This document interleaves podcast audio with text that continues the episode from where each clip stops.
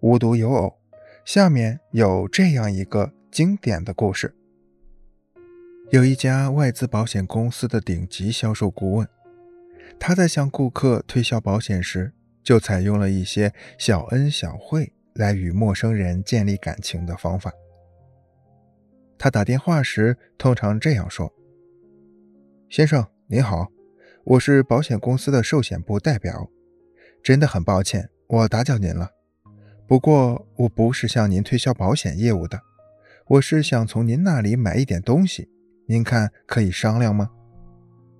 接通电话的客户一脸疑惑地问道：“我有什么东西可以卖给你呢？”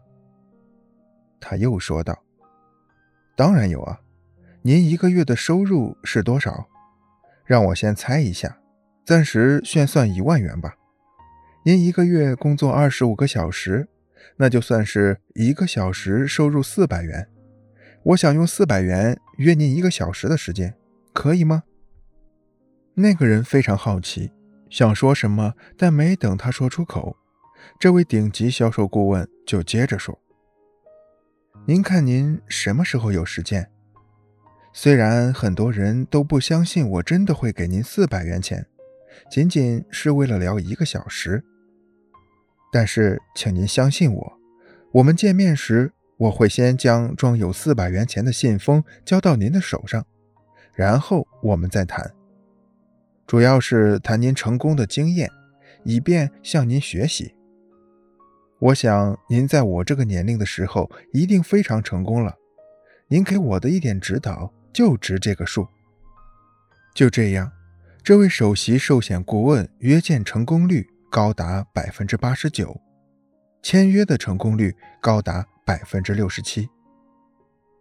故事中的这位首席寿险顾问能够取得成功的原因，就是他用真正的、具体的钱来展示自己的诚意。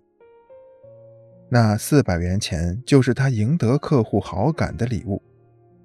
也许有人会说，这种做法很愚蠢。但实际上是一种吃小亏占大便宜的做法，因为多数人面对他如此诚恳的诚意，几乎无话可说，在不知不觉中就陷进了他有意构筑的甜蜜之中，从而答应他的约见，他自然签约成功了。有些保险推销员在打电话时，通常问客户能否给一点时间。顺便向他们介绍寿险的好处。其实这样的话根本就没有说服力。故事中的寿险顾问之所以能屡屡得手，就在于他自己支付的四百元变成了真正的投资回报。客户都有占小便宜的心理，在收到四百元钱时，客户就会暗自想到：这个推销员真不错，反正是要卖保险的。就买他的吧，因此生意也就很顺利的成交了。从上面的故事中，我们明白了一个道理：赢得陌生人的好感是推销员推销产品的一项重要技能。越快速的赢得客户的好感，那么销售成功的可能性就越高。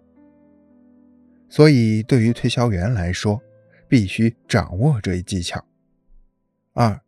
引导客户尽早成交。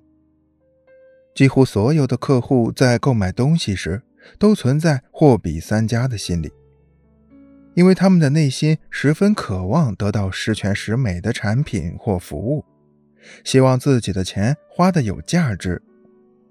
基于这样心理，客户通常会对几家的产品进行比较。也总喜欢在一家里把不同款式、不同价位的产品进行一番比较，然后再做决定。即使对产品已经产生购买意向了，他们还是会反复考虑产品能否满足自己的需要，质量是否有保证，价格是否合理，款式是否新颖等等。客户的这些心理顾虑。都会对客户的购买造成一定的心理障碍，影响销售工作的顺利完成。面对这种局面，销售员要变被动为主动，想办法帮助客户解除这些心理障碍，引导帮助客户尽早成交。